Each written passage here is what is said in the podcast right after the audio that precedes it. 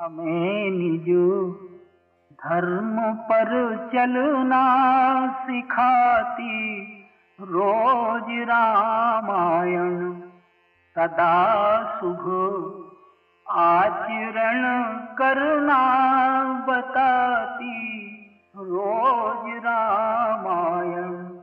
हमें निज धर्म पर चलना बताती रोज रामायण सदा शुभ आचरण करना बताती रोज रामायण।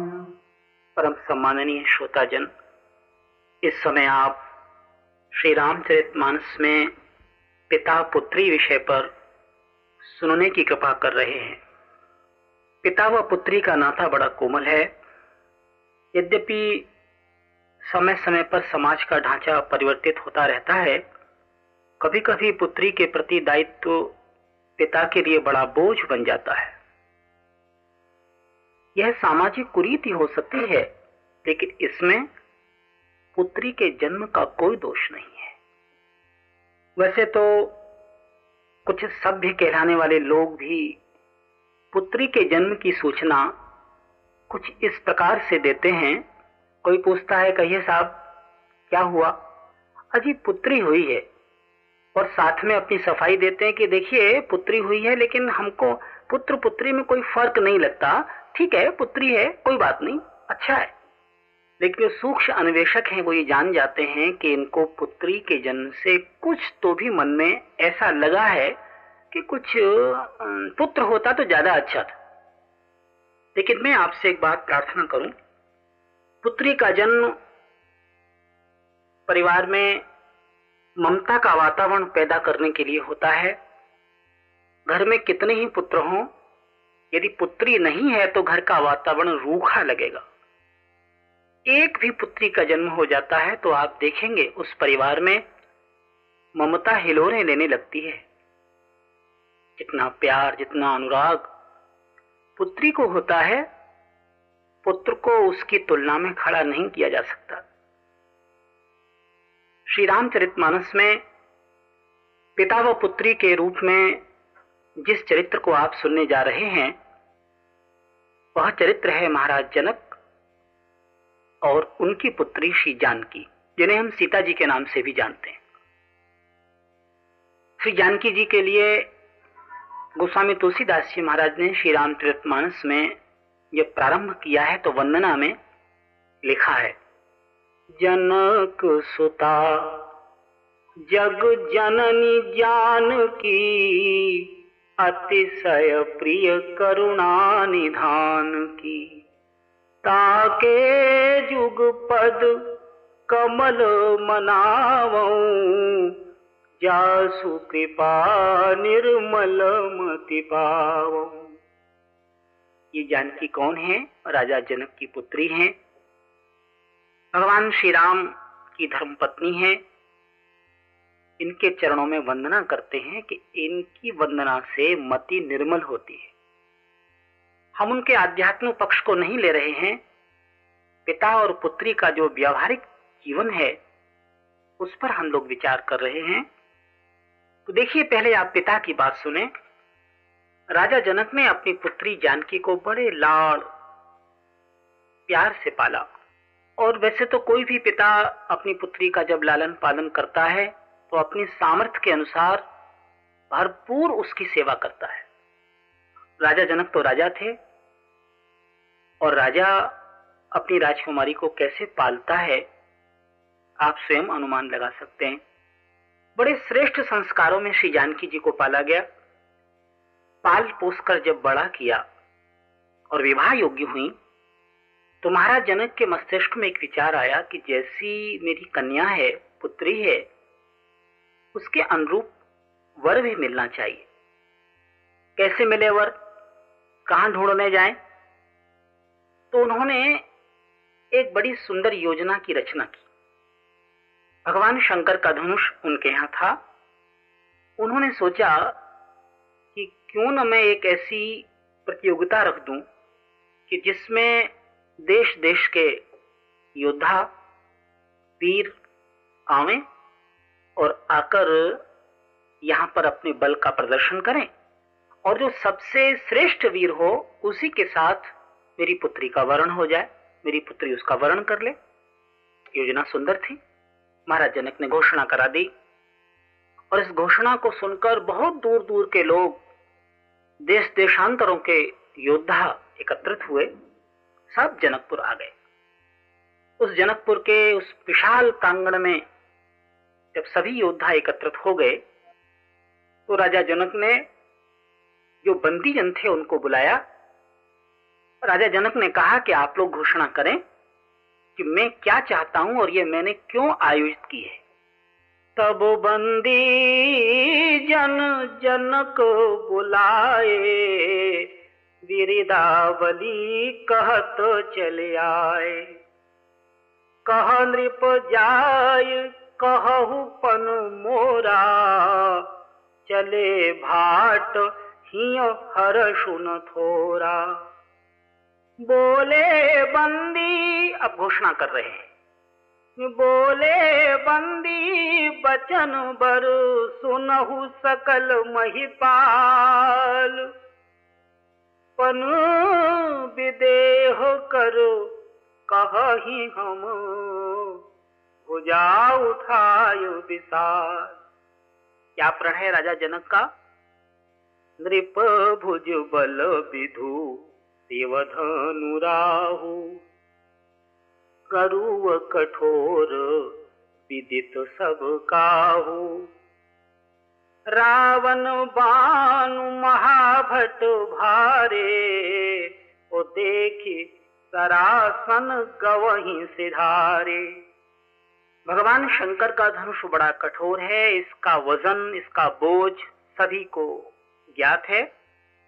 इस धनुष को देखकर रावण और वाणासुर जैसे बड़े बड़े योद्धा भी मौका निकालकर चले गए, भाग गए। सोई पुरारी को दंड कठोरा, वही भगवान शंकर का कठोर धनुष राज समाज आज जुई तोरा।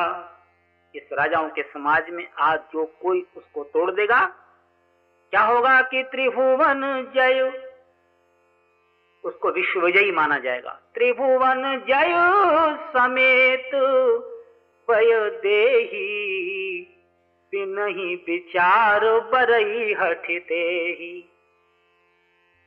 भगवान शंकर के धनुष को इस राज समाज में तोड़ने वाले के साथ श्री जानकी, सीता, बिना किसी हिचक के, बिना किसी संकोच के विवाह करेंगी।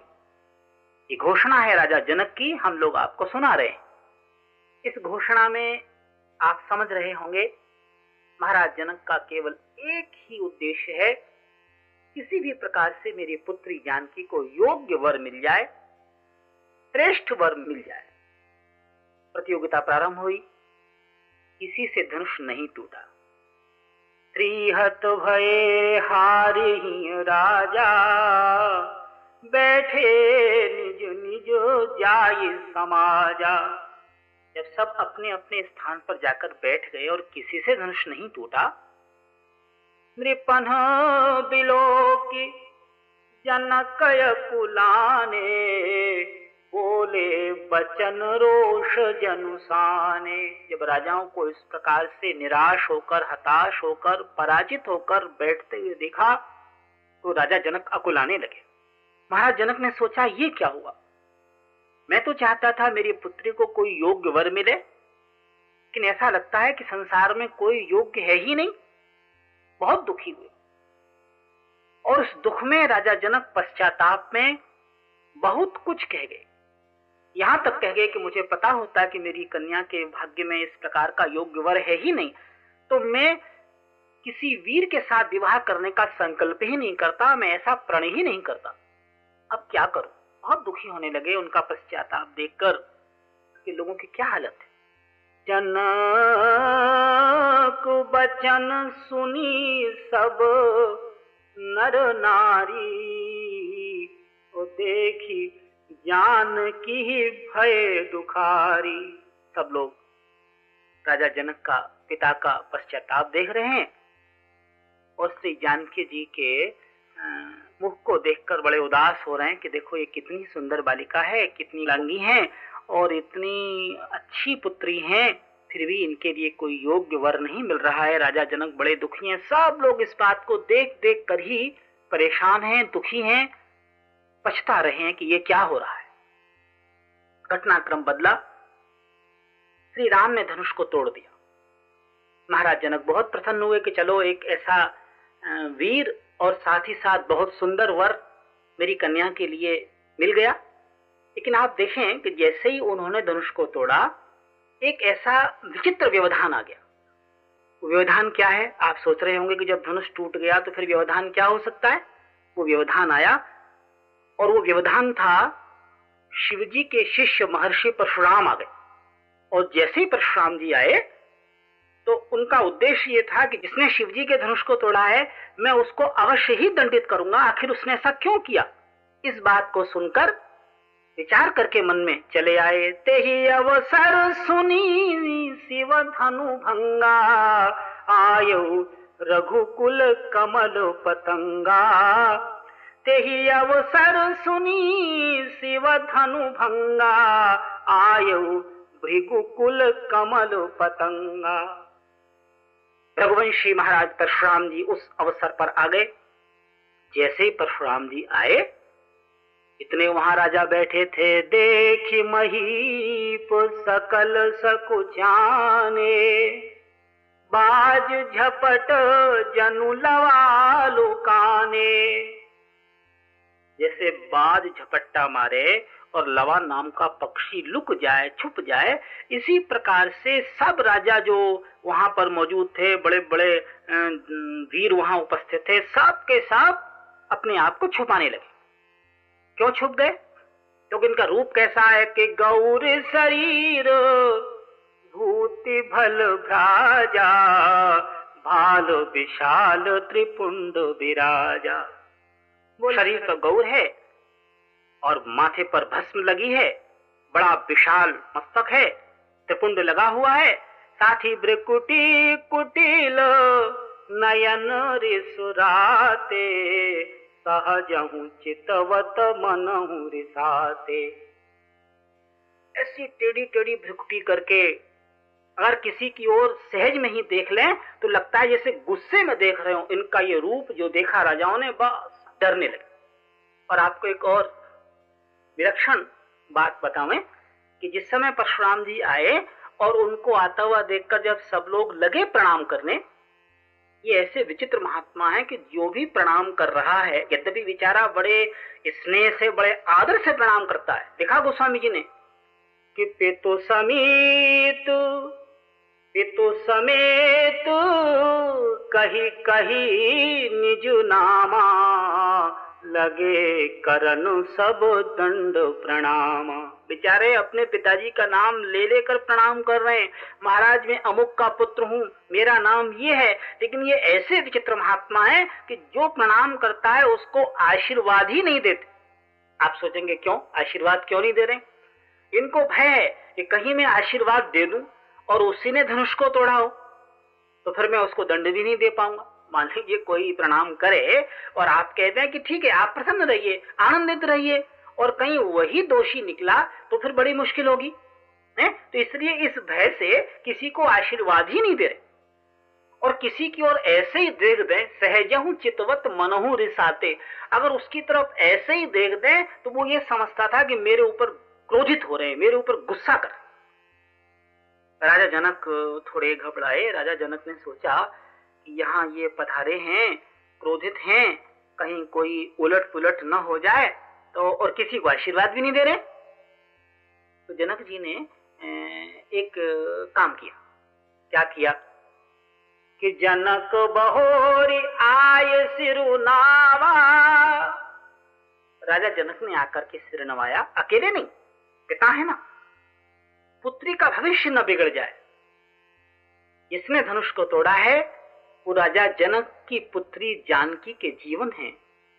भला कैसे बर्दाश्त होगा उस पिता को, जो पुत्री को इतना स्नेह करता है कि उसकी पुत्री का सुख टूट जाए, नष्ट हो जाए?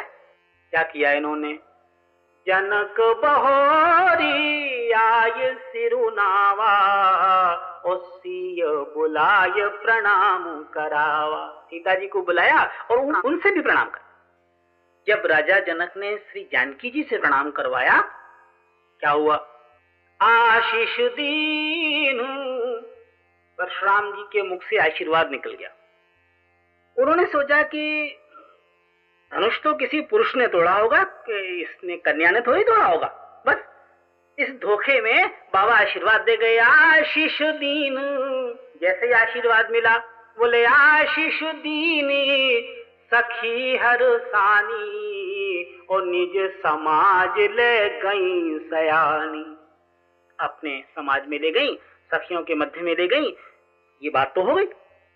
महाराज जनक निश्चिंत हो गए कि चलो, जब मेरी पुत्री को आशीर्वाद मिल गया है तो अब इसका कुछ भी अनहित नहीं होगा। अब जरा इधर की देखिए आप। श्री परशुराम जी ने देखा कि मैं जिस प्रयोजन से आया हूँ, मेरा प्रयोजन कब पूरा होगा, कैसे पूरा होगा? राजा जनक से पूछा कि, जनक, एक बात बताओ। बोरे बहुरी बिलो की विदेह सन, कहु काहवती भीर पूछत जानी अजान जिमी व्यापे कोपो शरीर जानते हैं कि यहाँ धनुष तोड़ा गया है, लेकिन ऐसे अजान बनकर, ऐसे ऐसे बनकर पूछ रहे जैसे कुछ पता ही नहीं है। बोले, क्यों जनक, ये सब क्या हो रहा है? जनक जी ने बड़ी युक्ति से काम लिया। जनक जी बोले, महाराज आपकी कन्या का मैं विवाह कर रहा हूँ। परशुराम जी ने देखा कि ये विवाह कर रहा हूँ, विवाह की बात और वह भी पुत्री के विवाह की बात, अब इस पर कैसे क्रोधित हो? कोई और बहाना तो मिले। बहाना मिल गया उनको। क्या मिल गया? सुनत बचन फिरी, अनत निहारे। क्या देखते हैं कि देखे चाप खंड महिडारे क्या देखा कि धनुष जो है खंड हुआ, टुकड़े हुआ, ज़मीन पर पड़ा है, पृथ्वी पर पड़ा है। जैसे पृथ्वी पर धनुष को टूटे हुए देखा, टुकड़े उसके देखे, तुरंत अतिरी सी बोले, बड़ा भारी क्रोध। क्रोध तो पहले ही था, क्रोध का बहाना मिल गया। अतिरी सी बोले बच्चन कठोरा, कहू जड़ जनक धनुष के ही तोरा। अरे मूर्ख राजा जनक बोल, किसने तोड़ा इस धनुष को? जनक जी घबराए कि अब मैं कैसे बताऊँ किसने तोड़ा? यदि मैं कहता हूँ कि ये धनुष श्री राम ने तोड़ा तो मेरी पुत्री का सुख नष्ट हो जाएगा। मेरी पुत्री के सुख को तकलीफ़ होगी, परेशानी होगी। चुप, जैसे चुप देखा, श्री परशुराम जी ने, और बिगड़ गए बोले, बेग दिखाओ। बिगड़ गए, हे जनक, मैंने कहा तुमने सुना नहीं? अरे, बेग दिखाओ। जल्दी दिखाओ, नहीं तो क्या करूँगा कि, बेग दिखाओ, मूढ़ न तो आजू, और उलटऊ मही, जहाँ लही तव राजू। जहाँ तक तेरा राज्य है, उस राज्य की पृथ्वी को पलट कर रख दूँगा, वरना बता, धनुष को किसने तोड़ा? अब आप देखिए परशुराम जी का भयंकर क्रोध है। और उस क्रोध में, उस क्रोध के परिणाम में पुत्री सीता का भविष्य है। क्या करते हैं राजा जनक? कह दें, ये उसने तोड़ा। कह दें, अमुक बालक ने तोड़ा। नहीं नहीं नहीं कहते। तो जब नहीं कहते, स्थिति क्या बनती है कि अति डर? बहुत डर है। पिता को पुत्री के भविष्य के विषय में कितना डर है डर है आप देखिए। बोले, अति डर उतर, दे डर के मारे राजा जनक उत्तर ही नहीं दे रहे। वैसे राजा जनक योगीराज माने जाते हैं। ऐसे राजा जनक परमहंस कहे जाते हैं। ये बड़े ही अपने योग के योगेश्वर भी कहे जाएँ तो भी कम नहीं। योगी राज तो थे ही। पुत्री के स्नेह में, पुत्री के अनुराग में उसके प्रति जो इनका वात्सल्य है, उसमें ऐसे डूबे हुए हैं कि डर के मारे ये नहीं बता रहे धनुष किसने तोड़ा। आप देखें। नहीं बताया? खैर, बाद में श्री राम बोले, लक्ष्मण जी ने भी कुछ थोड़ा स्वागत किया परशुराम जी का, जो लोग श्री राम चरित मानस पढ़ते हैं, वो उस घटना से परिचित हैं। और जब ये स्थिति आ गई कि सब लोगों ने अपने सामने देखा कि परशुराम जी श्री राम के आगे नतमस्तक हुए। और जय रघुवंश बनज बन भानु। स्तुति करने लगे और स्तुति करके जब चले गए, अब आप देखिए कितनी प्रसन्नता हुई है राजा जनक को। सुख विदेह कर बरनी न जाई। पूछा महाराज, कितनी प्रसन्नता हुई है, जरा बताइए ना। बोले, सुख विदेह कर बरनी न जाई।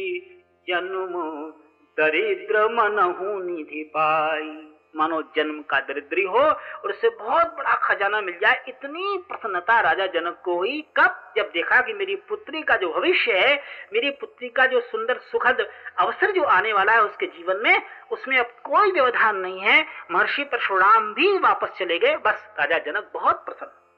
देखा आपने? अब आप देखिए कि जिस समय विवाह की तैयारियाँ हुई पिता की हैसियत से राजा जनक ने वो सब कुछ किया। तो आज भी पिता करने के लिए पीछे नहीं रहता। बारात और बारात भी अयोध्या से। तो अयोध्या की बारात भी आप जानते हैं, राजा दशरथ समझी है इनके। बड़ी विशाल बारात लेकर चले अयोध्या से, क्योंकि वृद्धावस्था में पुत्र हुए थे। वृद्धावस्था के बाद फिर पहले पुत्र हैं जिनका विवाह होना है, बड़े ठाट बाट से चले साहब बारात लेकर। राजा जनक ने नदियों में सरिताओं पर पुल बंधवा दिए पहले से, ताकि बारात आवे, उसे कोई कष्ट न हो। हर पिता ये चाहता है कि मेरी पुत्री के लिए आने वाली बारात, उसका एक एक बराती पूर्ण संतुष्ट रहे। संतोष के लिए बड़ा सुंदर विवाह राजा जनक कर रहे हैं। आप बारात का स्वागत देखिए। कनक कलश भरी को पर थारा भाजन ललित अनेक प्रकारा। हरे सुधा सम सब पकवाने, नाना भांति न जाही बखाने। वर्णन नहीं हो सकता ऐसे सुंदर सुंदर पकवान, इतने आदर से सब बरातियों को प्रेम से परोसे गए, खिलाए गए, खूब स्वागत सत्कार किया। जनक स्नेह सील कर तूती नृप सब भांति सराह विभूति। महाराज दशरथ भी सराहना कर रहे हैं, सब सराहना कर रहे हैं। बड़े प्रेम से विवाह संपन्न हुआ। लेकिन एक बात आप जानते कि अच्छे से अच्छा भोजन करा देना, खूब ठाट भाट का विवाह कर देना ही पुत्री के लिए पर्याप्त नहीं है। महाराज दशरथ ने देखा कि श्री जनक जी ने अपनी पुत्री के लिए जुआ मिथुन सकिय कही, दीन विदेह बहोरी जो अवलोकत लोकपति लोक संपदा थो दहेज भी बहुत दिया। वैसे आप सुनकर सोच रहे होंगे कि दहेज की बात भी क्यों है श्री रामचरित मानस में? देखिए मैं आपसे एक प्रार्थना करूँ। दहेज मांगना हमारी संस्कृति के अनुसार पाप है। कभी भी कोई पुत्र का पिता अगर अपने पुत्र के विवाह में दहेज माँगता है तो वो हमारी दृष्टि से, हमारी धार्मिक दृष्टि से, परंपराओं के अनुसार वो पाप करता है। दहेज मांगना पाप है। लेकिन अगर कोई पिता अपनी पुत्री को विवाह के समय दहेज देता है, स्वेच्छा से देता है, प्रसन्नता से देता है तो उससे बड़ा कोई पुण्य नहीं है। इस कन्या को हमने प्यार से पाला है। उसकी विदाई के समय हमारा मन करता है, हम इसको क्या क्या नहीं दे दें। भला सोचिए, ऐसा दहेज जो पुत्री के साथ दिया जा रहा है और स्वेच्छा से दिया जा रहा है, मन को प्रसन्न करके दिया जा रहा है, वो सबसे बड़ा दान है। राजा जनक ने बड़े विशाल पैमाने पर दुनिया भर की चीज़ें बहुत सा वैभव दिया दाइज के रूप में दिया। अब दहेज भी दे दिया, है? तो आप सोच रहे होंगे कि जब इतना दहेज दिया है तो कुछ और भी कहा होगा? हाँ कहा।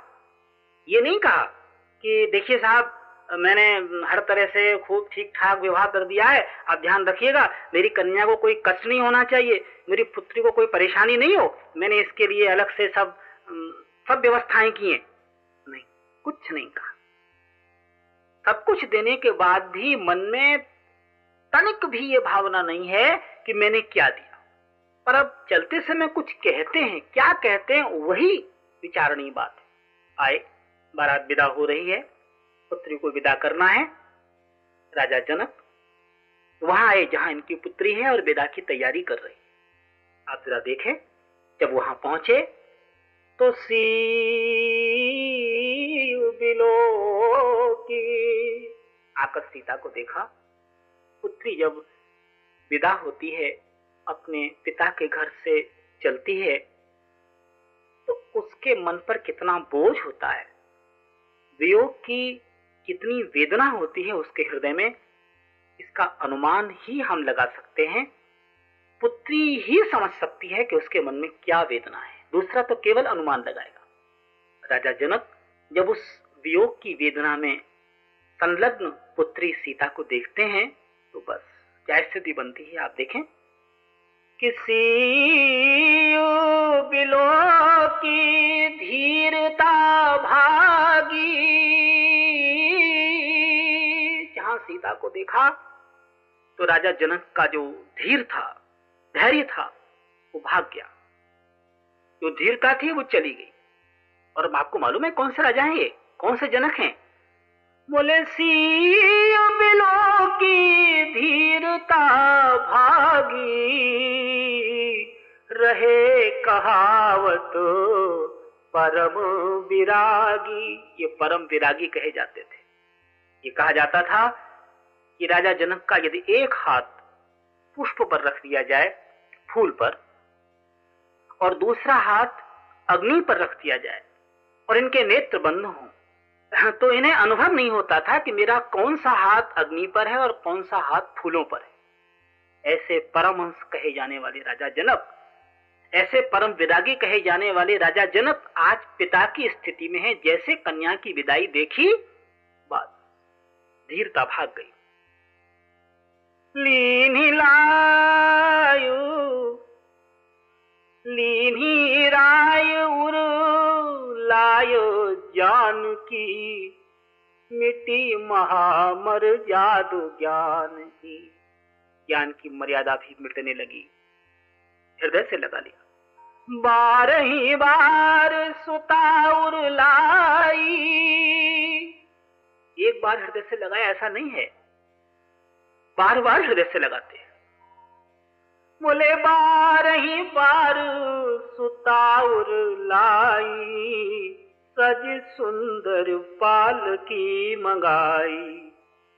प्रेम विवश परिवार सब जानी सुलगन नरेश, कुंवर चढ़ाई पालकिनी सुमिरे सिद्ध गणेश।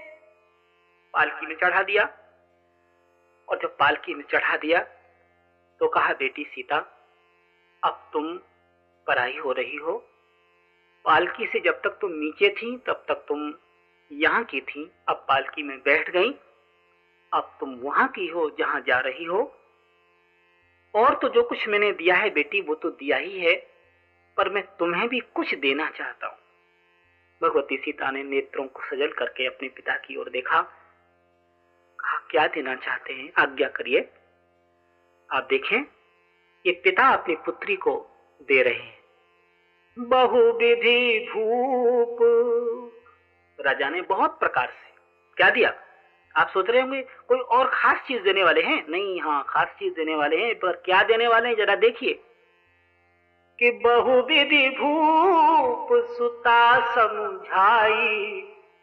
नारी धर्म कुल रीति सिखाई। नारी धर्म सिखाया, बेटी, अब तक तुम पुत्री थी। पुत्री के रूप में पिता के यहाँ थी, ठीक है? जो करती थी, वो पुत्री के रूप में करती थी, पर अब तुम नारी बन गई हो। तुम किसी की पत्नी बन गई हो, किसी के कुल में जा रही हो।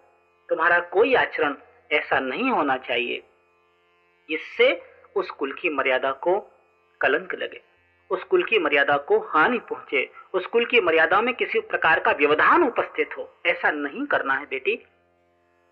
नारी धर्म सिखाया, इतनी तमाम बातें सिखाई।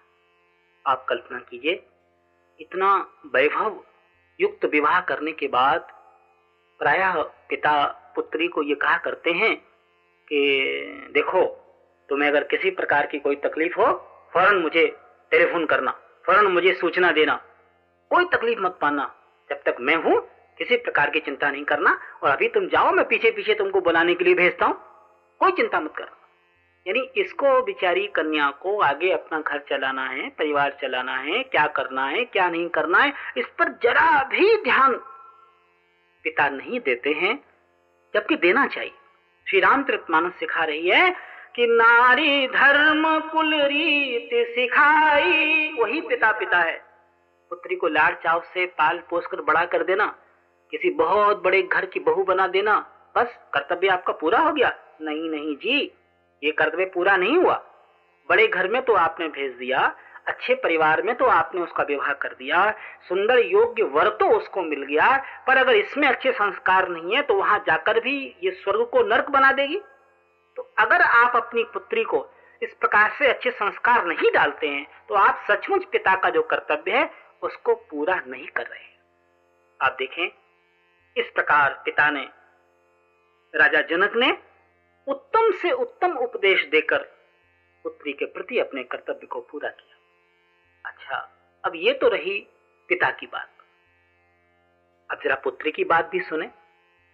पुत्री सीता जानकी, जिनको हम विभिन्न नामों से जानते हैं, अपनी ससुराल पहुँची। राजकुमारी से राजरानी बनी और राजरानी बनने के बाद उस वंश में, उस परिवार में क्या करती हैं? जीवन में क्या इन्होंने किया? इसकी भी झांकी पुत्री के आदर्श के रूप में हमको लेनी है। इसकी दो बात आप सुने। पहली बात विवाह के पूर्व की और दूसरी बात विवाह के बाद की। जिस कन्या को इतने प्यार से पाला जा रहा हो, उस कन्या के ऊपर पिता का जिस पर इतना प्यार हो, वो कन्या फिर किसी को कुछ समझती नहीं है। पर आप देखें, श्री सीता कितना ध्यान रखती हैं पिता की मर्यादा का।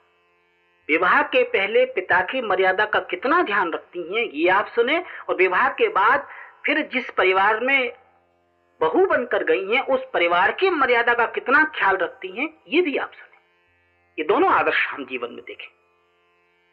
जब पुत्री के रूप में है तो एक घटना घटी। क्या? स्वयंवर से पहले दिन जिसने धनुष टूटना था, उसके पहले दिन पुष्पवाटिका में माता ने इनको पार्वती पूजन के लिए भेजा। ये परंपरा थी उस समय। आज भी है। तो भेजा। उस यात्रा में, उस पुष्पवाटिका में श्री सीता जी को श्री राम का दर्शन हुआ। श्री राम भी वहाँ फूल लेने गए थे। गुरु जी ने भेजा था। राम, लक्ष्मण दोनों थे और सीता जी भी गई सखियों के साथ। अब आप देखिए, सीता जी ने श्री राम को देखा। एक सखी ने ऐसा योग बना दिया श्री राम के समक्ष पहुँच गई श्री राम को देखा, और जैसे देखा, अब राम जी तो बहुत सुंदर है। जैसे देखा थके नयन, रघुपति छवि देखे, पलिकन हूँ परिहरी निमेखे अधिक स्नेह, देह भय भोरी सरद ससी जनु चितव चकोरी। श्री जानकी जी ने जब राम जी की छवि को देखा तो बस नेत्र थके से रह गए मुग्ध हो और ये स्थिति हो गई कि सरद ससी जनु चितव चकोरी।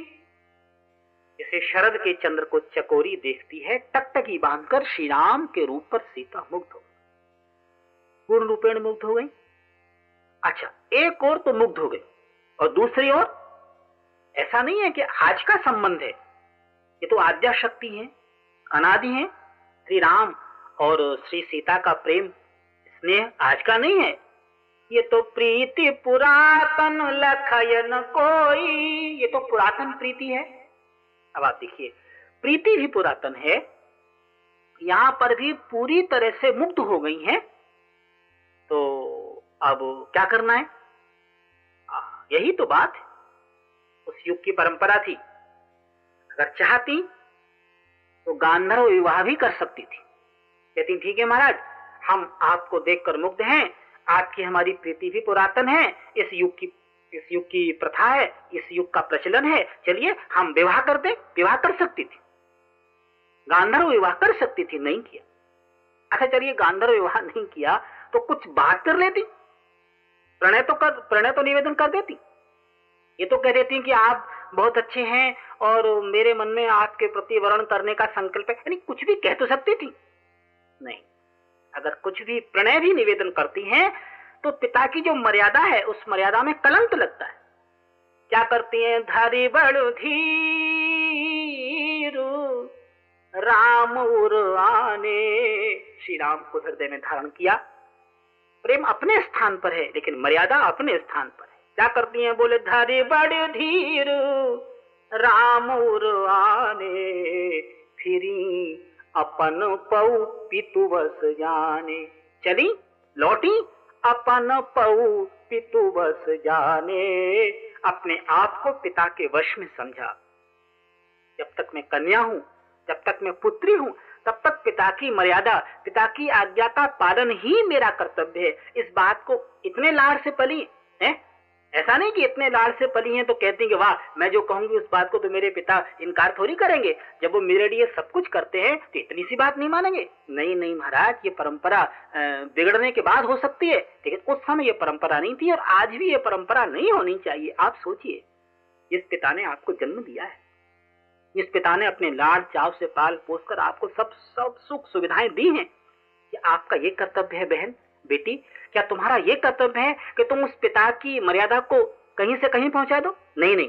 ध्यान रखो कि कहीं भी अगर तुम्हारा कोई भी विचार भी बनता है तो उस विचार के साथ साथ पिता की मर्यादा को भी देखती चली।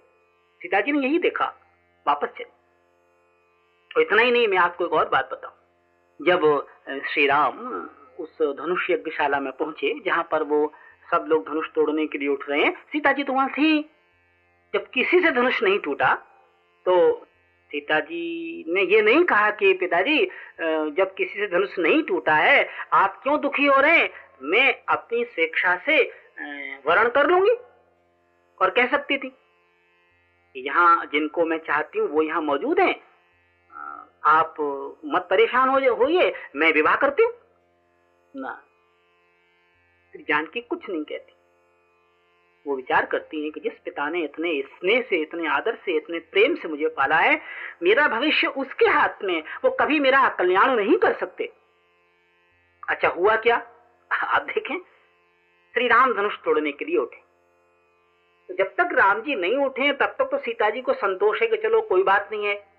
लेकिन जब ये उठे तो महासंतोष हुआ। बोले, अरे, ये कैसे उठ गए? भगवान शंकर का धनुष तो बड़ा कठोर है। जो रावण और वाणासुर जैसे वीर जिसको स्पर्श नहीं कर सके, देख सरासन गवही सिधारे, देखकर ही मौका निकालकर भाग गए, चले गए। और उसी धनुष को तोड़ने ये श्रीमान जी उठ रहे हैं। अच्छा क्यों, क्योंकि ये इनको देख चुकी थी। क्या देखा था इन्होंने?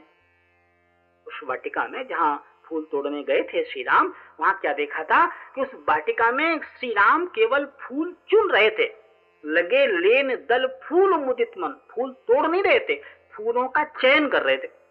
और उस फूलों के चयन करने में ही क्या स्थिति थी इनकी? कि भालो तिलक श्रम बिंदु सुहाए। माथे पर पसीना आ गया था। भालो तिलक श्रम बिंदु श्रम बिंदु माने पसीना, श्रम माने परिश्रम। बिंदु माने उससे निकला हुआ जल। तो परिश्रम से निकला हुआ जल यानी पसीना। बोले, भालो, तिलक श्रम बिंदु, सुहाए, श्रवण सुभग भूषण छविछाए भगवती सीता देख रही हैं कि इनसे जब धनुष तोड़ने की बात आ रही है, कैसे टूटेगा? बहुत अकुला रही। लेकिन श्री राम है कि धनुष तोड़ने के लिए आगे बढ़ते ही जा रहे हैं। तो तब राम ही बिलो की भय दे सभय हृदय बिनवती जेही ते डर कर सबकी वंदना कर रहे कभी गणेश जी को मनाती हैं, कभी शंकर जी को मनाती हैं। जितने जितने जो जो उनकी मान्यताएँ रही हैं, सबकी मनौती मना रही हैं, हे भगवान, हे प्रभु, हे शंकर जी, हे गणेश जी, ये सफल हो जाए। स्थिति वहाँ ये है कि अति परिताप, सिय मन माही। लव निमेश जुग सय समझाही एक छोटा सा निमिष भी सौ युग के बराबर व्यतीत हो रहा है। इतनी व्याकुल है, इतनी घबरा रही। प्रभु ही चित कभी भगवान की ओर देखती कभी श्री राम की ओर देखती पुण्य चिता वो मही कभी पृथ्वी की ओर देखती प्रभु ही चितय पुण्य चिता वो मही। राजत लोचन लोल, खेलत मन से ज़मीन जुग। जनु विधु मंडल डोल। बड़ी घबरा रही है। जानती है कि धनुष इनसे क्या टूटेगा? तो कह दे तो बस ठीक है, प्रतियोगिता बंद कीजिए।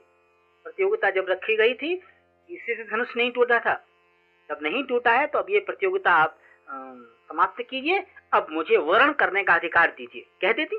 नहीं, कह कैसे देती? मर्यादा में बंधी हुई पुत्री है।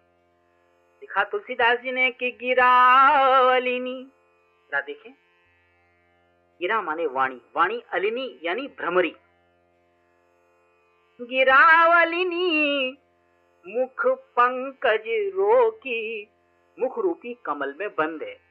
जैसे भ्रमरी मुख में, यानी भ्रमरी कमल में बंद हो जाती है ना, ऐसे वाणी जो है मुख रूपी कमल में बंद है। तो बोले, प्रकट क्यों नहीं हो रही है? निकल जाए। नहीं। प्रगट न लाज निसायवलो की लज्जा रूपी रात्रि सामने है तो जब लज्जा रूपी रात्रि है तो रात्रि में तो कमल खिलता नहीं। जब कमल नहीं खिलता है तो भ्रमरी निकले कैसे? तो लज्जा रूपी रात्रि है तो उस लज्जा रूपी रात्रि में मुख रूपी कमल बंद है। तो मुख रूपी कमल बंद है तो वाणी रूपी भ्रमरी कैसे निकले? नहीं निकल रही। अच्छा तो वाणी तो नहीं निकली, लेकिन लोचन, भाव जो वाणी में था, वाणी में न आकर के हृदय में, हृदय से उठा और आँखों में आ गया। लोचन जल रह, लोचन को ना, नेत्र में जल आ गया। जल बहने लगा? नहीं नहीं नहीं। आहा, अगर जल बहने लगे तो तो मर्यादा गई। जल को बहने नहीं देती, जल को गिरने नहीं देती। आँखों के आँसू आँखों में ही है। लोचन जल रह लोचन कोना, जैसे परम कृपण कर सोना। यहाँ एक आपको भावना प्रधान बात भी बता मैं। जब नेत्रों में जल आ गया तो आप देखेंगे कि किसी के भी नेत्र में जल आ जाए तो वो जिसको देख रहा होता है, उसको फिर साफ़ साफ़ देख नहीं पाता। वो धुंधला धुंधला दिखाई देने लगता है। जब सीता जी के नेत्रों में जल आ गया तो अब राम जी का दर्शन भी बंद हो गया। सीता ने कहा, अरे, मेरे ही आँख का आँसू, मेरे ही नेत्रों का जल और मेरे ही भगवत दर्शन में व्यवधान डाल रहा है? हट हट जा सामने से, गिर जा। आँसू ने कहा, माँ, मैं आपकी आँखों से गिर जाऊँ? नहीं नहीं, ऐसा मत कीजिए। देखिए, बड़ी से बड़ी ऊँची जगह से गिरने से जो चोट नहीं लगती है, माँ, जो किसी की आँखों से गिरने से लगती है, मैं आँखों से नहीं गिरूँगा। पिताजी ने कहा अच्छा तो तू गिरना नहीं चाहता, लेकिन भले आदमी कम से कम मेरे दर्शन में बाधा तो मत पहुँचा। मेरी आँखों में ऐसे तो मत रहे जिससे मुझे कुछ दिखाई ना दे। उसने कहा, माँ, इसमें समझौता कर सकता हूँ। और आप जानते हैं क्या किया उसने? बोले, लोचन जल। एक तरफ़ हो गया रह लोचन कोना। नेत्र के कोने में आ गया। कहा, माँ, आप भी दर्शन करो और मैं भी भगवान का दर्शन कर रहा हूँ। लोचन जल रह लोचन कोना, जैसे परम कृपण कर सोना।